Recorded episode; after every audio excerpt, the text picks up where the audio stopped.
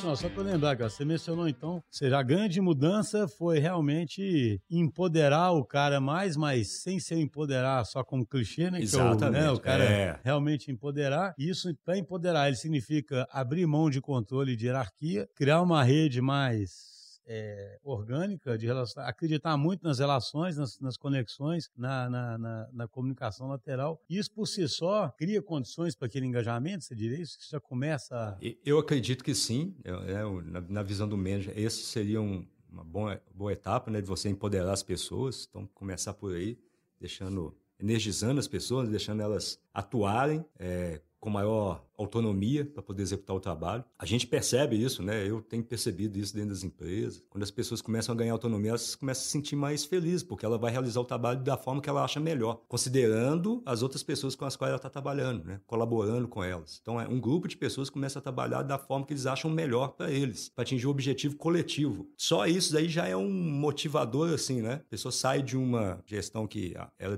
dito qual era o objetivo e para onde que ia e como fazer aquilo, às vezes vezes, para onde que ela, elas definem coletivamente qual é o melhor objetivo e como vão chegar lá. Então isso muda toda a estrutura de, de estímulo e motivação das pessoas, né? Esse para mim é um primeiro passo assim muito importante. Agora você comentou um momento aí que não é um não é um modelo, é um framework. É, é, não é? é? um método, né? Nem não um framework. É uma forma de você enxergar a gestão, né? Da, aí da, ele, ele, ele, tem alguma, alguns pilares, uma como é que é, é como é que é o Sim, como sim. é que ele, né, assim, como é que é o, tem um manifesto, tem pilares, né? É, que, ele que... tem o, o management, ele foi criado o conceito baseado em seis visões a respeito da gestão. São seis visões que sobrepõem em algumas partes, tal, mas é, dá uma, uma ideia geral desse conceito, que é bem interessante. A primeira seria um pouco disso que nós já estamos falando aqui, que é energizar as pessoas, deixar as pessoas é, capazes de atuarem de forma mais criativa, é, se ligando a outras para poder realizar melhor o trabalho. Depois tem a, uma segunda visão que é empoderar as equipes. Né? Eles, as equipes têm que ter capacidade de se auto-organizar em torno de, de confiança, de transparência, que são princípios que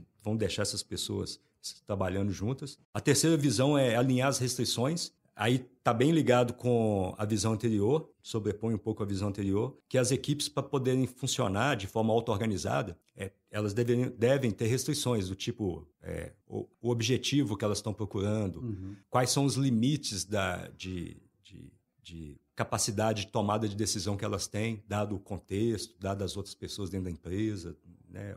Quais são os limites. Porque tem, uma, inclusive, uma frase bem interessante que tem lá no management, que é a auto-organização pode levar a qualquer coisa, inclusive ao caos. Por isso, alinhar as restrições. As restrições é que vão permitir Não, a auto-organização é. acontecer como ela deveria. Né? É, isso é curioso, né? Porque restrição é uma palavra meio maldita, né? É. Ah, uma restrição. Uhum. É, tem até um termo né, em complexidade que chamam de enabling constraints. Né? Uhum. Assim, a restrição vai ser habilitadora da auto-organização, né? Porque senão vira caos, igual você disse, né? E é o grande medo da liderança é isso, né? Ah, mas uhum. aí vai. Então, na verdade, é tendo restrições que não sejam prescritivas demais, né? Sejam mais em termos de princípios, valores e rumo que você vai seguir. Aí você confia ali, né? Exatamente. Mas é óbvio que tem que ter alguma coisa, né, de referência. Sim, sim, sim.